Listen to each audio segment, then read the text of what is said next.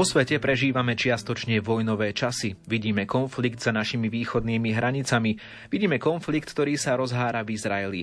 No a v podobne vojnovom konfliktnom pozadí vznikala kedysi aj Európska únia. V dnešnej relácii História a my vám prinesieme príbeh vzniku Európskej únie. Prečo vznikala, ako sa volala na začiatku a aké plnila úlohy. Pozrieme sa aj na to, ako vznikali základné inštitúcie Európskej únie. Ako únia alebo Európske hospodárske spoločenstvo fungovalo v čase, keď bola v Európe ešte železná opona.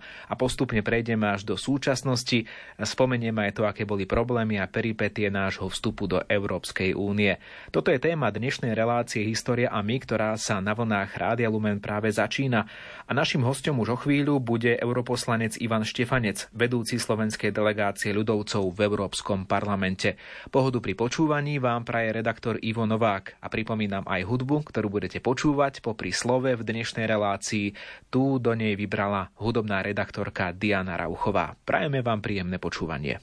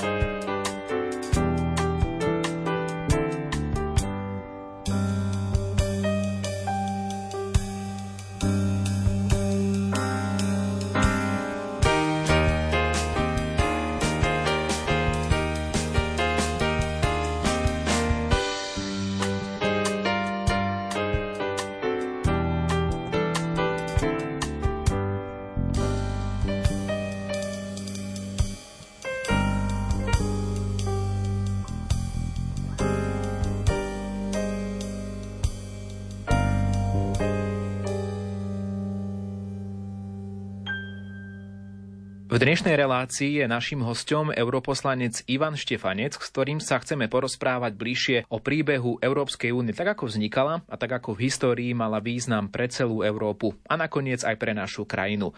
Pán Štefanec, dobrý deň, prajem, vítajte pri mikrofóne Rádia Lumen. Dobrý deň, ďakujem všetkým za pozvanie, pekný deň. Príbeh vzniku Európskej únie začína už dávnejšie, ešte možno za čias, keď sa Slovensku a vo vtedajšom ešte totalitnom Československu ani nesnívalo o slobode alebo demokracii.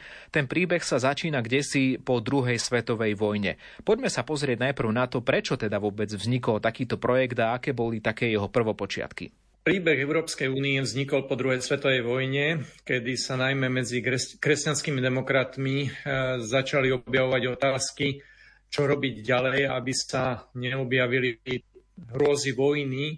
Európa po druhej svetovej vojne bola zdecimovaná, e, ľudia boli e, k sebe nie až takí solidárni, všetci trpeli a ľudia rozmýšľali, ako ďalej, nielen ako obnoviť Európu, ale ako obnoviť Európu v takom e, zoskupení, aby sa vojna už neopakovala.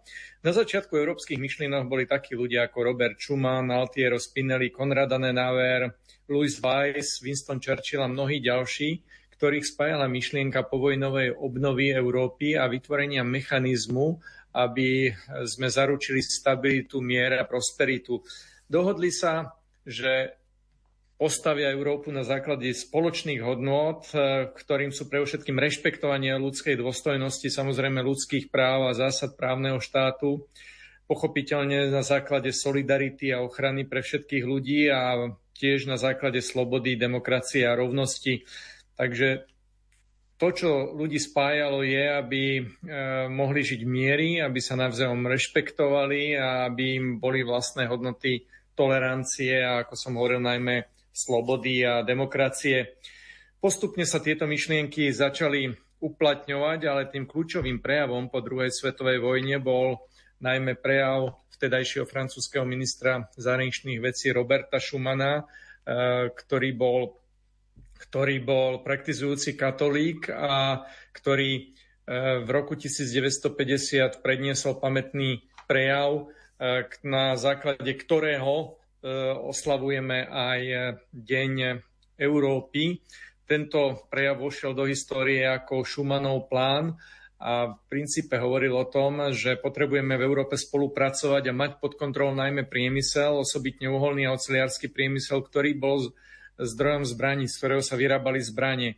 A jeho myšlienka bola založená na tom, že pokiaľ bude spoločná kontrola viacerých krajín na základe tohto priemyslu, tak e, krajiny nebudú proti sebe bojovať, táto myšlienka sa ujala a na základe nej 6 krajín, vtedy Nemecko, Francúzsko, Taliansko, Holandsko, Belgicko a Luxembursko vytvorili prvú organizáciu, tzv. Európske spoločenstvo uhlia a ocele, ktorá vznikla v roku 1951. To boli teda prvé počiatky a postupne to išlo k ďalším zmluvám, najmä rímským zmluvám v roku 1957 E, ktoré potom e, smerovali k vytvoreniu Európskeho spoločenstva pre jadrovú energiu, tzv. Euroatom, a takisto k Európskemu hospodárskému spoločenstvu. Neskôr sa to vyvinulo už potom do ďalších inštitúcií. Európsky parlament ako taký vlastne e, vznikal postupne cez Európske parlamentné zhromaždenie v roku 1958. Neskôr vznikla colná únia a potom už vznikli inštitúcie také, aké ich poznáme. Takže na začiatku ako by tá Európska únia plnila úlohy akéhosi mierového projektu po eh, jazvami zjatrenej Európe po druhej svetovej vojne?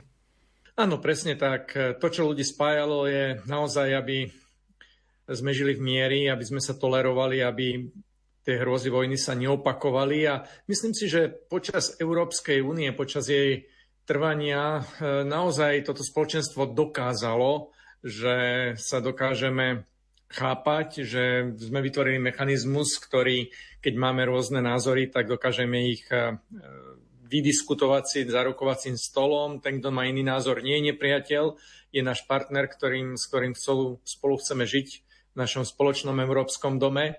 A to, čo nás spája, je, aby sme proti sebe nebojovali, ale spolu sa rozprávali a spolupracovali tá spolupráca, v ktorej budeme silnejší, samozrejme bola tiež e, ďalšou spoločnou myšlienkou, ktorá sa úspešne rozvinula do jednotlivých oblastí spoločenského života. Z toho, čo ste povedali, tak je zjavné, že Európska únia je zrejme, dá sa povedať, e, aj takým kresťanským projektom. Ako sa to zo začiatku prejavovalo?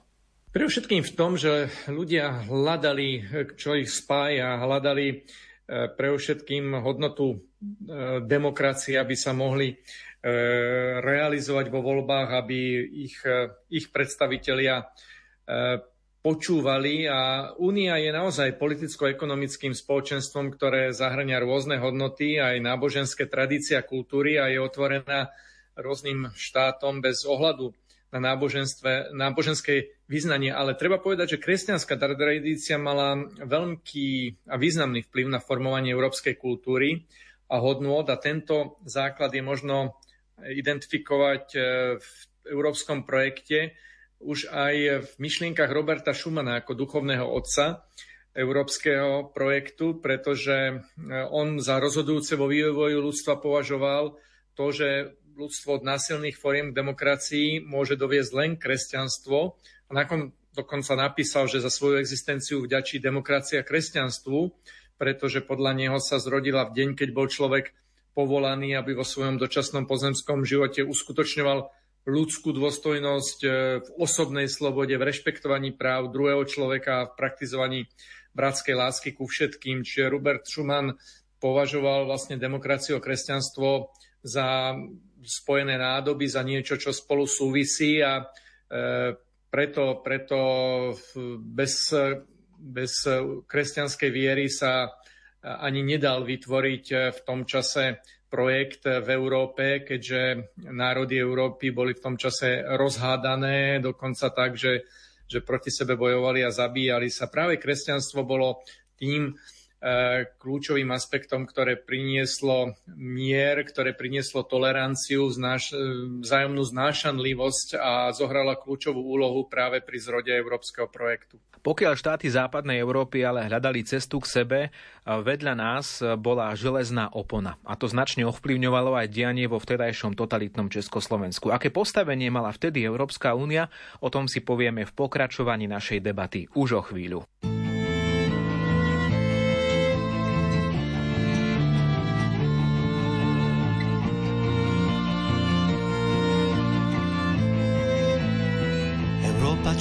Teda zostalo z tvojej slávnej filozofie.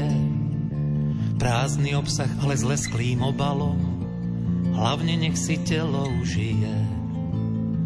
Európa, čo má dnes spravodlivosť, z múdrosti tvojho práva, zákony, čo odsudzujú aj život, moc, ktorá sa za pravdu vydáva. Európa zbavuje sa koreňov, napriek tomu, že sú ľuďmi žité. Už ani presne nevie, čo je ňou a vspiera sa svojej identite. Európa nerozmýšľa, čo potom ostane ešte ľudské z človeka. Bez úcty k hodnotám a životom jej zmysel kam si uteká.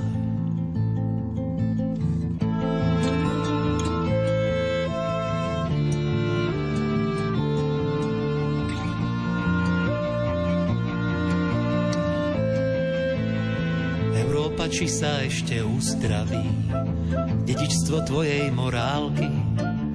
Človek nie je bytosť len dvoch pohlaví, má si voliť čím bude aký. Európa chcela si byť bez voje, preto v tebe vznikla únia, čo chce súdiť ľudí za ich postoje a byrokracia ju ubíja. Európa zbavuje sa koreňov, napriek tomu, že sú ľuďmi žité. Už ani presne nevie, čo je ňou a vspiera sa svojej identite.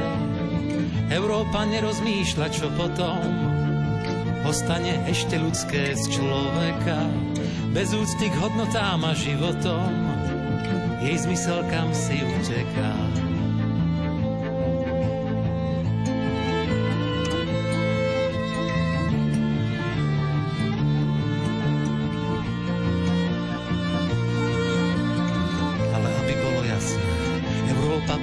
Podobáš sa pohľadu. Kurtizány s rozopnutou blúzkou, no kritikou smerovania západu. Nechce tu nik zvelebovať Rusko. Európa zbavuje sa koreňou, napriek tomu, že sú ľuďmi žité. Už ani presne nevie, čo je ňou a vspiera sa svojej identite. Európa nerozmýšľa, čo potom ostane ešte ľudské z človeka, bez úcty hodnotám a životom, jej zmysel kam si uteká.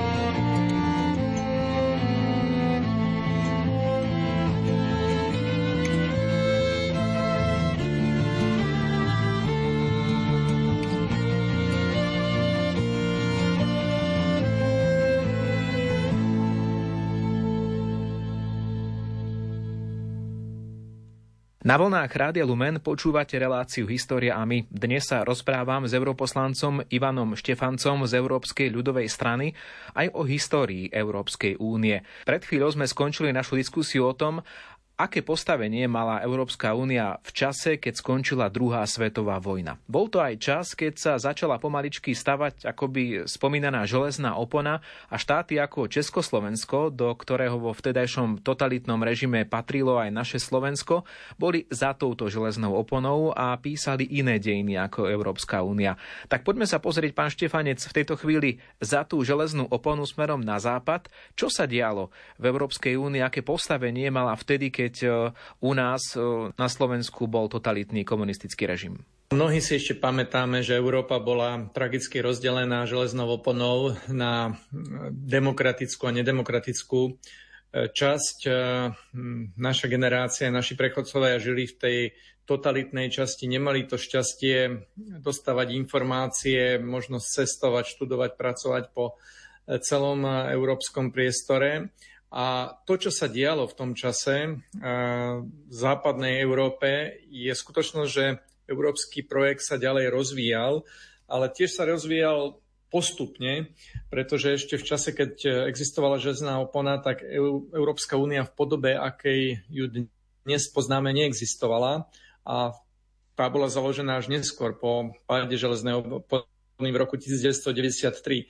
V tom čase, kedy bola železná opona, tak e, európska integrácia sa postupne menila najmä v hospodárskej oblasti, začala v tej oblasti energetiky, uhlia, ocele, ako sme spomínali, a postupne prerastla až do spolupráce v menovej oblasti. Začal sa pripravovať projekt Eura, ktorý takisto potom sa realizoval až v 90. rokoch. No a v princípe aj keď e, tie inštitúcie ešte neboli vtedy tak rozvinuté ako v súčasnosti, tak všetko smerovalo k tomu, aby sa udržal mier a stabilita v západnej Európe počas e, tejto studenej vojny.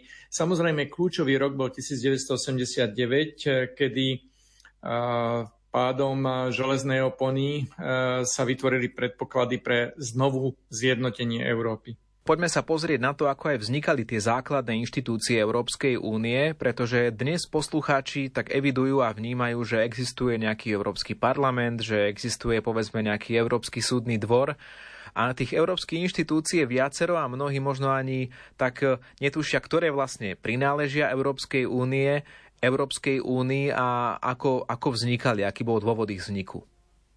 Treba povedať, že všetky inštitúcie, ktoré vznikli, tak eh, vznikli demokratickým spôsobom, tak ako celá Európska únia je demokratický projekt. Eh, už v roku 1952 vznikla Európska komisia ako výkonný orgán Európskeho spoločenstva, de facto ako predchodca súčasnej exekutívy. Môžeme to zjednodušene povedať, že to bol dohľad a akási prvá európska vláda, minimálne takýto pokus, pretože tieto kompetencie, ktoré komisia dostala, tak súvisali e, najmä v oblasti tvorby návrhov legislatívy, ale aj ochrany záujmov a Európy a e, riadenia programov, na ktorých existovala dohoda. V, v tom čase teda to bola dohoda na spoločenstve uhlia a ocele a v oblasti energetiky. Postupne to išlo do ďalších hospodárskych oblastí. Ďalšou inštitúciou bola Európska rada. Tá vznikla v roku 1974, už v podobe, aké ju poznáme dnes. Európska rada je vlastne orgán, ktorý sa skladá z predstaviteľov štátov a vlád jednotlivých krajín, ktoré pravidelne zasadajú, na, aby sa dohodli na základných e, strategických e, dokumentoch, na základnom politickom smerovaní a prioritách Európskej únie. Predseda Európskej rady najskôr bol volený e, spomedzi hlav štátov na funkčné obdobie 2,5 roka. V súčasnosti už sa to vyvinulo do tej funkcie, že je to plnohodnotná funkcia, ktorá, ktorá predseda Európskej rady. Rade. Európsky parlament, e, ten v podobe, aké ho poznáme, vznikol v roku 1979. Európsky parlament e, zastupuje občanov všetkých členských štátov únie a je jedinou priamo volenou inštitúciou na európskej úrovni. Je legislatívnym orgánom, ten reprezentuje všetkých občanov a úlohou je príjmať legislatívu a samozrejme dohliadať na činnosť ďalších inštitúcií únie a kontrolovať ich, najmä kontrolovať rozpočet. Máme tiež súdny dvor Európskej únie, ktorý bol vytvorený v roku 1952. Ten dozerá na dodržiavanie práva únie. Máme Európsku centrálnu banku, ktorá vznikla v roku 1998 a vlastne E, dohliada na stabilitu v eurozóne, riadi menovú politiku v rámci eurozóny našej spoločnej európskej meny eura. V neposlednom rade máme Európsky dvor auditorov, ktorý kontroluje finančné riadenie a prichádza s návrhmi, ako e, čo najlepšie e, hospodáriť, aký je najlepší pomer medzi kvalitou a cenou v európskych inštitúciách a vlastne reprezentuje finančné záujmy všetkých eh, občanov únie. Pán Štefanec, po roku 89, alebo teda po tých revolučných rokoch, v 90. rokoch sa otvorili dvere na rokovania postupne aj novým štátom, medzi inými aj Slovensku. Aké boli také tie problémy a peripetie nášho vstupu do Európskej únie, pretože mnohí si to tak predstavovali, že krátko po vzniku Slovenska by práve kroky Slovenska mali ísť do Európskej únie, ale nejaký čas to trvalo, kým sa vôbec začali aj prístupové rokovania. Máte pravdu, je dobré si to pripomenúť, že Slovensko bolo svojho času v 90. rokoch jedinou krajinou, ktorá bola vylúčená z eurointegračných procesov z politických dôvodov. Stalo sa tomu v roku 1997, kedy sme za vtedajšie vládnej garnitúry, vtedajšieho premiéra Mečiara boli vylúčení z tohto procesu práve preto, že sme nedodržiavali základné demokratické štandardy. A tá cesta Slovenska nebola úplne jednoduchá a bola celkom klúkatá. O to viac je dobre si pripomínať túto skutočnosť, o to je dôležitejšie si vážiť význam nášho plnohodnotného členstva e, v najvyspelejšom európskom klube. Po tom, čo naši susedia, najmä Češi, Maďari, Poliaci, sa e, približovali k členstvu Európskej únie, Slovensko teda e, zastalo. Toto sa zmenilo v roku 1998 po voľbách, kedy sa občania Slovenska vlastne vyjadrili jasne že chcú ísť do Európy, že chcú byť e, za spoločným rokovacím stolom a chcú využívať práva plnohodnotného členstva.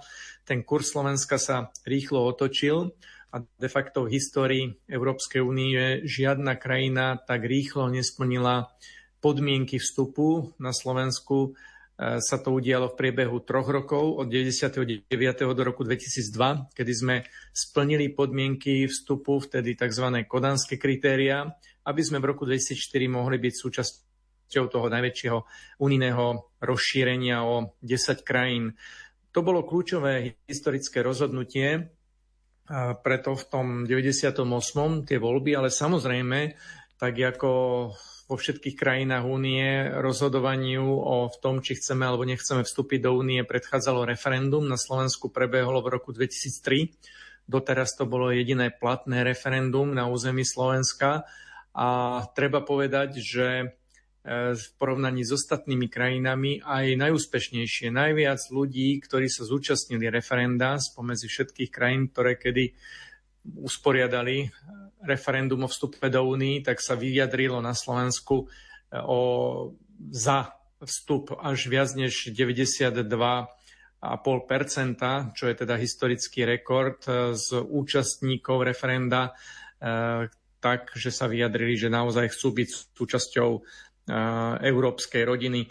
Na to netreba zabúdať, teda, že tá cesta bola pomerne klúkatá, ale nakoniec úspešná. Môžeme byť už 19 rokov členmi Európskej únie a keď som spomenul našich susedov Čechov, Maďarov, Poliakov, tak ich sme nielen dobehli, ale aj predbehli v tej európskej integrácie, čoho najlepším dôkazom je vstup do Európskej menovej únie, do e, eurozóny, kde sme vstúpili od e, roku 2009, od 1. januára 2009 a vieme, že Češi, Maďari a Poliaci stále na tento vstup čakajú. To je teda pekný dôkaz e, pokračujúcej e, európskej integrácie na Slovensku a som rád, že euro si osvojili Slováci a stále má zhruba dvojtretinovú podporu medzi občanmi Slovenska stále ľudia môžu cítiť práve aj v tomto výhody členstva e, v Európskom klube. K tomu najväčšiemu rozširovaniu v histórii Európskej únie sa ešte dostaneme o chvíľu. Opäť si na chvíľu zahráme a budeme sa našej téme o chvíľočku opäť venovať.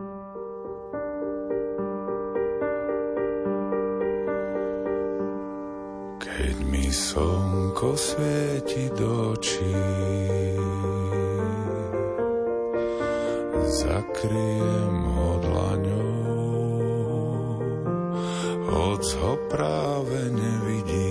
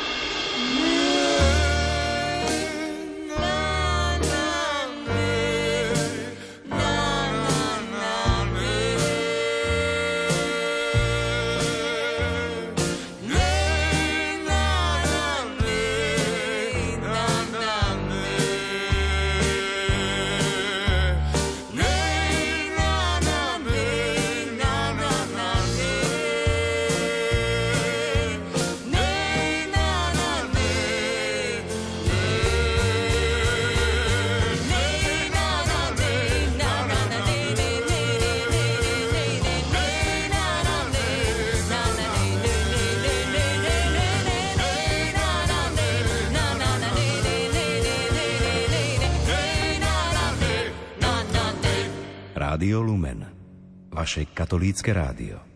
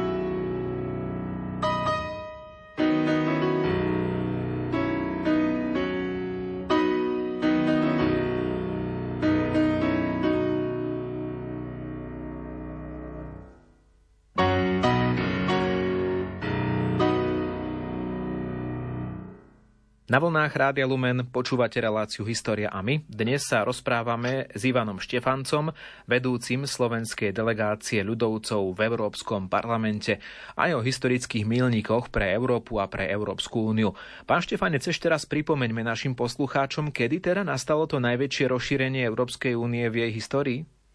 Stalo sa tak 1. maja 2004, kedy Únia zaznamenala taký veľký tresk, rozšírila sa o 10 krajín v abecednom poradí to bolo Česko, Estonsko, Cyprus, Lotyšsko, Litva, Maďarsko, Malta, Polsko, Slovensko a Slovinsko.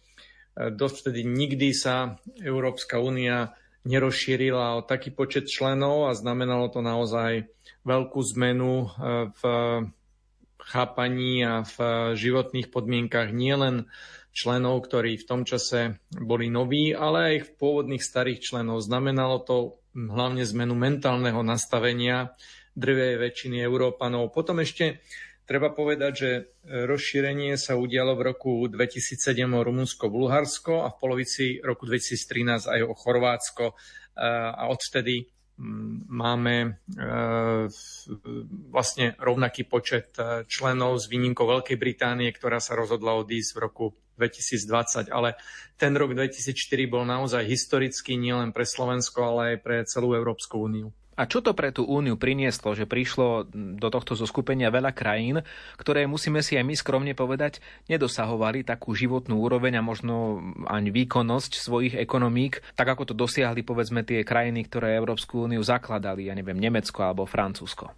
Áno, je to presne tak, ako hovoríte. Všetky krajiny, ktoré vstupovali v roku 2004, tak e, prichádzali s nižšou životnou úrovňou, ale znamenalo to pre nich príležitosť práve pre rast životnej úrovne. A čas ukázal naozaj aj, že je to realitou, že tieto krajiny sa začali rýchlejšie rozvíjať. Všetkých 10 členských krajín, ktoré vstúpili v roku 2004, sa začalo rozvíjať o mnoho rýchlejšie ako pred vstupom do únie, čo bol jasný dôkaz o podstatnosti tohto vstupu, ale treba povedať, že tá situácia bola win-win, vzájomne výhodná aj pre staré členské krajiny, ktoré e, dostali nové príležitosti pre rozvoj a vzájomná obchodná výmena a tvorba pracovných príležitostí sa ukázala na obidvoch stranách bývalej železnej opony. Takže ten rok 2004 bol naozaj historický, ktorý dá sa povedať dovršil to znovu zjednotenie Európy, ktoré predznamenal ten kľúčový rok 1989 a demokratické revolúcie v strednej východnej Európe. A to, čo znamenalo, znamenalo rozšírenie únie, tak pre všetkým to bola šanca na zlepšenie života, na rast životnej úrovne u nových členov, ale de facto aj u všetkých členských štátov Európskej únie. Na začiatku našej relácie sme začínali v čase krátko po druhej svetovej vojne, teraz sme sa presunuli už do súčasnosti. Ako sa teda zmenila Európska únia za roky svojho fungovania až do dnes? Začínala ako Európske hospodárske spoločenstvo, dnes teda ako Európska únia s už možno možno podobnými, alebo možno úplne inými problémami. Ako sa na to vy pozeráte? Ne- nežijeme e, samozrejme len dobré časy, že zažívame aj krízy a rôzne nové výzvy a z tých posledných môžem spomenúť len v roku 2009 krízu eurozóny alebo migračnú krízu v rokoch 2015 a 16. V roku 2016 takisto Veľká Británia sa rozhodla v referende, že chce vystúpiť z únie, čo treba rešpektovať, keďže sme demokratické spoločenstvo. No, celý svet e, zažívame výzvu, čo sa týka klimatických zmien a ochrany životného prostredia. Pred pár rokmi sme zažili pandémiu vírusu COVID-19, čo nás takisto všetkých prekvapilo, zaskočilo. No a ešte stále samozrejme žijeme e, s, aj s vojnou v Európe, aj keď nie našťastie na pôde Európskej únie, ale ruská agresia na Ukrajinu znamená, že sme stratili mier na európskom kontinente a všetkých sa nás to týka. Z toho vyplývajúca energetická kríza, ktorú e, sme sa snažili vyriešiť a zdá sa, že sme z najhoršieho vonku. Takisto Všetkých nás poznačila najmä v hospodárskom raste a takisto vo vyššej inflácii, teda vo vyšších cenách. Z toho vidieť, že najmä posledná dekáda nie je vôbec jednoduchá a aj pre Európsku úniu predstavuje nové výzvy. Ale keď si zoberieme jednu výzvu, alebo ak chceme krízu jednu za druhou, tak riešenie a poučenie z tohto stavu je, že spolu sme silnejší, že dokážeme tieto krízové stavy zvládať práve len užšou spoluprácou. Keď si zoberieme napríklad e, tú krízu eurozóny v roku 2009, ktorá bola uh, jednak spôsobená kolapsom finančných trhov a jednak uh, sa ukázalo, že nie všetky krajiny dokážu aj v eurozóne zodpovedne hospodáriť a nie všade platili pravidlá, ktoré boli striktne dodržiavané. Ukázalo sa to v krajinách ako Taliansko, Portugalsko, ale najmä Grécko, ktoré e, malo také najhoršie hospodárenie a kde hrozil naozaj kolaps štátu, ktorý sa môže preniesť do celej eurozóny, tak sa museli urobiť aj nepopulárne opatrenia na záchranu celej eurozóny. No a z tohto hľadiska padlo vtedy sedem európskych vlád. Na Slovensku bola jedna z nich. Ale čas ukázal, že práve v tej spolupráci, v tom spoločnom riešení je e, riešenie a je, je pomoc ľuďom. Samozrejme, jedna vec je spoločné riešenie a druhá vec je dodržiavanie pravidiel. Ruka v ruke musí s tým ísť dodržiavanie pravidiel. E, ďalšia migračná kríza. Takisto na jednej strane tu máme pravidlá, že krajiny si môžu rozhodovať, koho príjmu e, do jednotlivých krajín, ale na druhej strane všetci už dnes chápeme, že musíme sa viac brániť, že musíme mať lepšiu ochranu šengenských hraníc, lepšiu ochranu priestoru. Nikto sem nemôže chodiť len tak. Zaviedli sme systém víz a kontroly biometrických údajov na hraniciach a vidíme, že ešte tiež to celkom až tak nefunguje, ale potrebujeme spoločný prístup a spoločnú azylovú a migračnú politiku. No a v neposlednom rade, najmä v pandémii a v tej ruskej agresii sa ukázalo, že Európa musí držať viac spolu. E, najmä v oblasti zdravotníctva, kde doteraz sme nemali žiadne kompetencie na európskej úrovni a každá krajina si riešila zdravotníctvo sama, tak z, ukázalo, sa, ukázalo sa, že spoločný výskum a vývoj vakcín a takisto spoločný nákup vakcín dokázal vyriešiť e, tú situáciu tak, že sme sa dostali z najhoršieho a práve spoločný prístup, že každý občan mal e, prístup k rovnakej vakcíne bez ohľadu na to, či bol z Nemecka, Švedska, Polska, Česka, Slovenska, tak e, dokázal takisto rovnosť pred zákonom, dokázal tú európsku solidaritu. No a v neposlednom rade tu dnes musíme dokazovať práve pri pomoci napadnutým ľuďom a trpiacim na Ukrajine, a ktorá, ktorá je priamo nielen ohrozená, ale priamo trpí tým, že sa vydala európskou cestou. To nebol prípad práve tých krajín v strednej a východnej Európe, ktoré e, sa vydali európskou cestou a našťastie e, ich občania za to netrpeli, ale mohli e, práve naskočiť do toho rozbednutého vlaku. Na Ukrajine je to ináč. Práve za to, že ľudia sa rozhodli s európskou cestou, tak musia tam občania zomierať, musia trpieť, o to viac si treba členstvo v Únii vážiť. My sa k nášmu rozhovoru ešte o chvíľu vrátime, pozrieme sa na to, ako sa pozeráme na Európsku úniu na Slovensku. My dnes v súvislosti s tým, že už nie sme tí, ktorí sa uchádzajú o členstvo, ale v súvislosti s tým, že už v tej únii sme.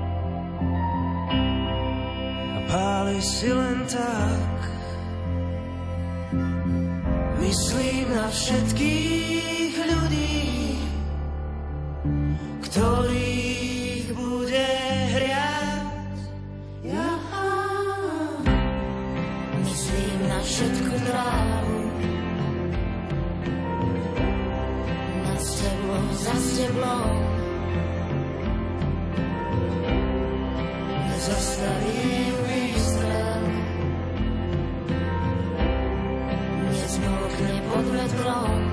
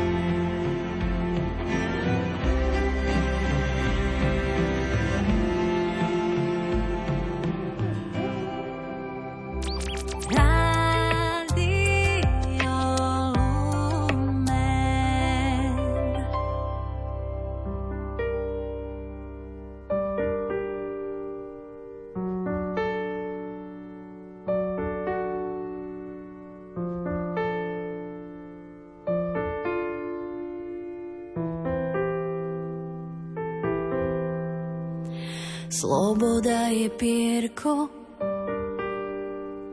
z krídla holubice, čo chce k letu, iba čistý vzduch.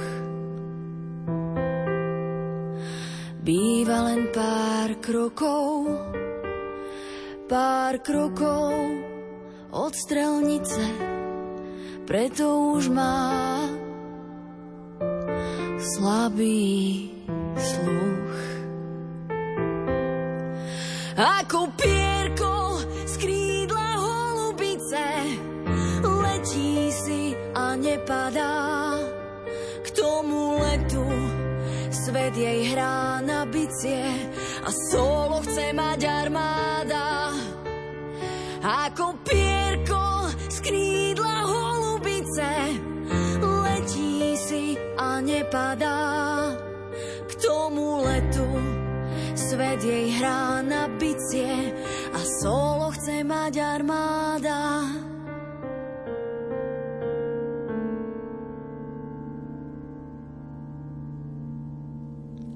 Sloboda je pierko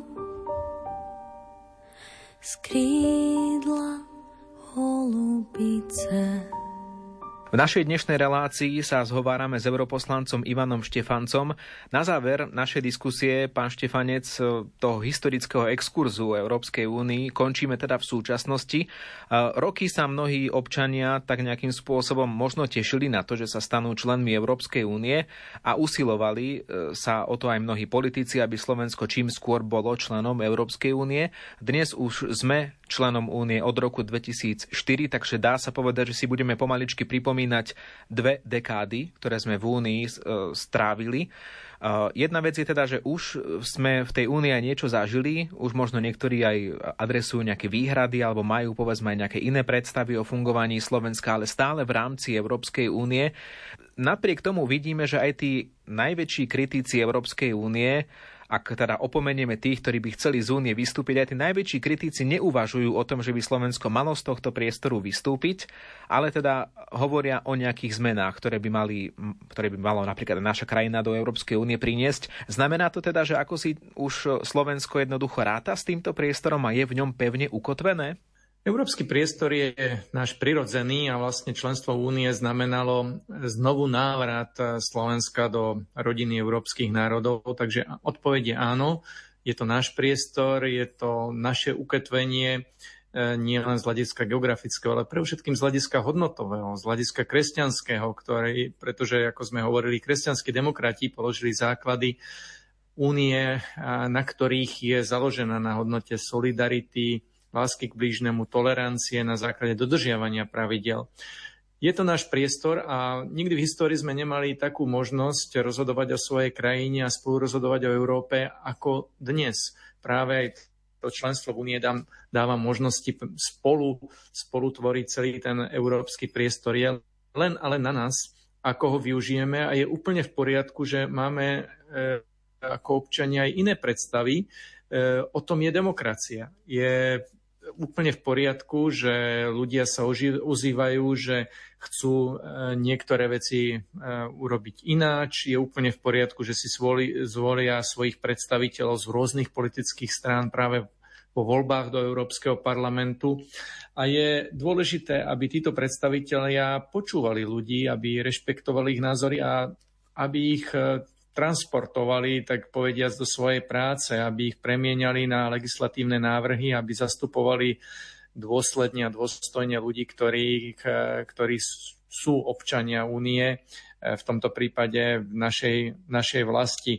Mnohé, počúvam mnohé rôzne názory a tak ako som hovoril o tých jednotlivých krízových e, stavoch, je dôležité, aby európska spolupráca pokračovala práve v prospech občana. Tá kríza pandémie bola jedným z príkladov, kedy sme si uvedomili, že musíme viac spolupracovať v oblasti zdravotníctva.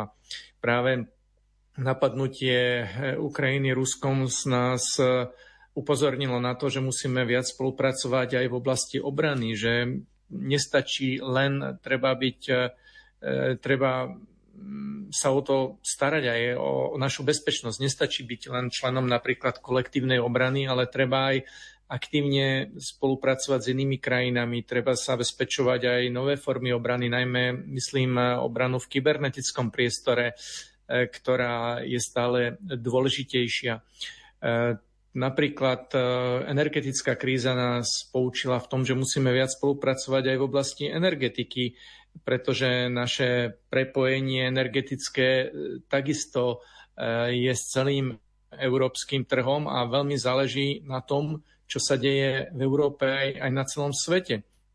Tak ako nás ovplyvňujú svetové burzy s energetickými surovinami a najmä energetická európska burza, no tak, e, tak nás ovplyvňuje aj celkové podnikateľské prostredie, z ktorého až 80 legislatívy sa tvorí na európskej úrovni. Čiže to, e, akých budeme mať zástupcov, je veľmi dôležité. Je veľmi dôležité, ako budú e, tieto myšlienky občanov transferovať o budúcnosti, do budúcnosti únie a je veľmi dôležité, aby sme zachovali tieto demokratické inštitúty, ktorým, z ktorých najdôležitejšie sú voľby do Európskeho parlamentu, ale treba povedať e, aj to, čo si možno málo uvedomujeme, že aj tie národné voľby sú veľmi významné z európskeho hľadiska, pretože v národných voľbách si volíme národný parlament a z nich e, vzniká potom reprezentácia e, v exekutíve vláda, ktorá je súčasťou Európskej rady. Takže aj toto má svoj význam a svoj vplyv na e, celkovú európsku politiku a je to úplne v poriadku, pretože je kľúčové, aby sme zachovali práve tieto demokratické štandardy. Ďakujem vám za vašu účasť v dnešnej relácii. Našim hostom bol europoslanec Ivan Štefanec, ktorý zároveň pôsobí ako vedúci slovenskej delegácie ľudovcov v Európskom parlamente. Pán Štefanec, ďakujeme a pekný deň. Ja veľmi pekne ďakujem za otázky, za váš záujem. Pekný deň všetkým poslucháčom. Dnešnú reláciu História a my pre vás pripravil redaktor Ivo Novák. Do počutia opäť niekedy na budúce.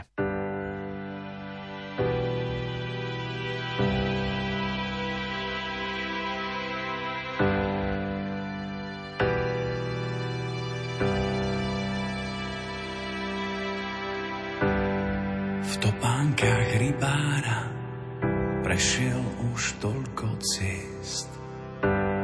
S pokorou otvára srdcia pre radostnú zväzť. Nachádzať stratených a nemým vracať hlas. Nie z tých, čo stratia tých, prichádza pozvať aj nás. Chyťme sa za ruky, spletme z nich sieť a spolu s Františkom zdvíhajme svet. Chyťme sa za ruky, spletme z nich sieť a spolu s Františkom zdvíhajme svet. Chyťme sa za ruky, spletme z nich sieť a spolu s Františkom zdvíhajme svet. Chyťme sa za ruky, spletme z nich sieť a spolu s Františkom zdvíhajme svet. Vysúka rukávy, zmie nám špinu z môh. S úsmevom uľaví, veď v každom z nás býva Boh. Byť ako Samaritán, vidieť tvár uprostred más. Mať pre ňu nežnú dlaň, prichádza pozvať aj nás. Chyťme sa za ruky, spletme z nich sieť a spolu s Františkom zdvíhajme svet. Chyťme sa za ruky, spletme z nich sieť a spolu s Františkom zdvíhajme svet. Chyťme sa za ruky, spletme z nich sieť a spolu s Františkom zdvíhajme svet. Chyťme sa za ruky, spletme z nich sieť a spolu s Františkom zdvíhajme svet. Chyťme sa za ruky, spletme z nich sieť a spolu s Františkom zdvíhajme svet. Chyťme sa za ruky, spletme z nich sieť a spolu s Františkom zdvíhajme svet.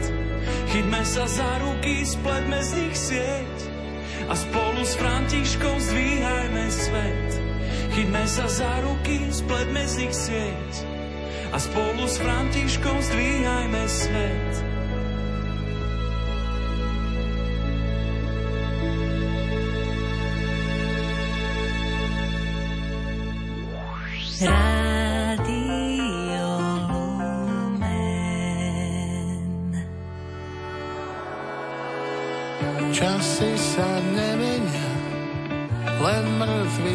Priatelia.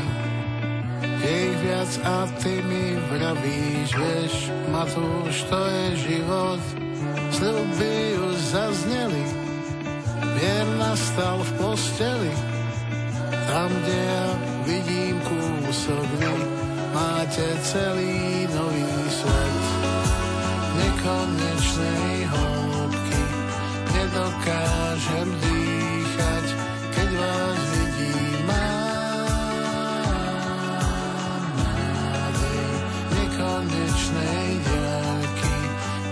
neprestávam vnímať, že tu nie som sám.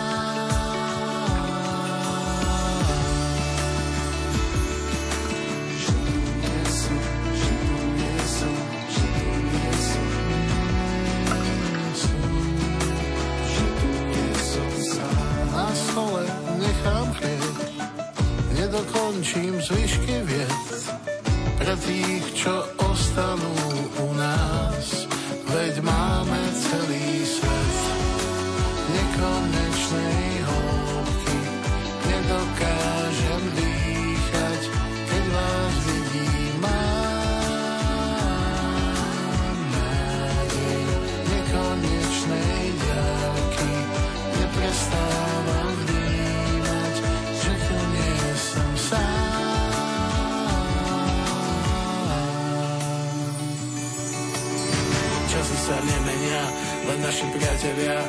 Na slnku